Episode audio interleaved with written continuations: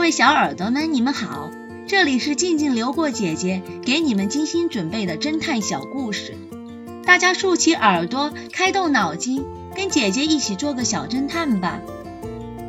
小侦探系列九十六，清晰的指纹。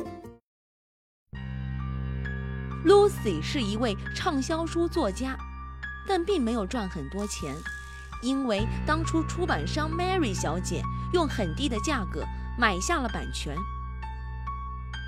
一天，警察局长打电话告诉他，Mary 两天前在公寓被害。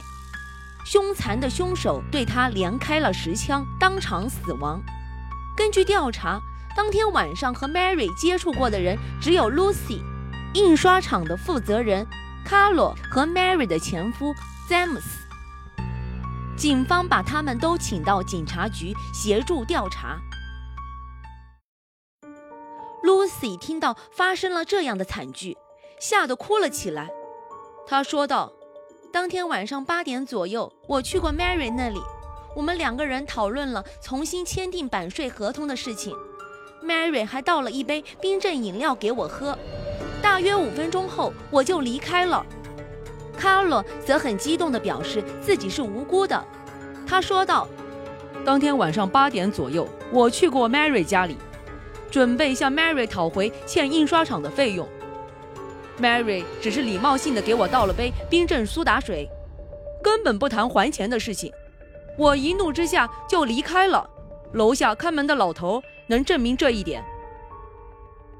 Mary 的前夫 James 虽然因为财产的事情和 Mary 离婚，可是离婚后他们还是好朋友。听到 Mary 被害的消息后詹姆斯悲痛欲绝。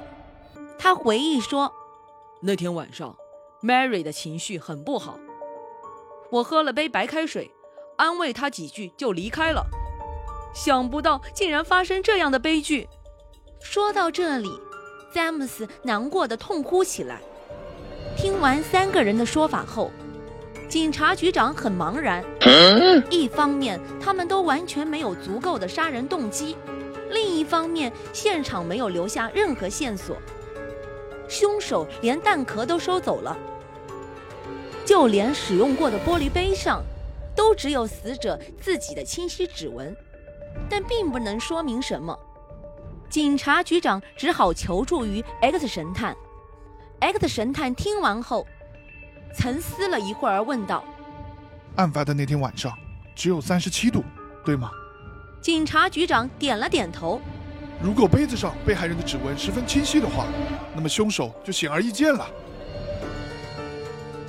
聪明的小侦探们，你们知道谁是真正的凶手吗？下一集告诉你们答案哦。被杀的博士，这个故事的真相是：罪犯是 Mike，他从叔叔家回去之前，最后进入书房，这便是证据。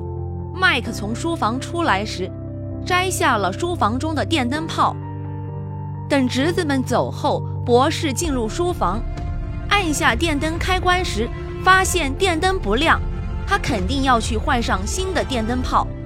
这时，不管怎么样，博士都站在电灯的正下方，即使窗上没有影子，罪犯也能瞄准射击。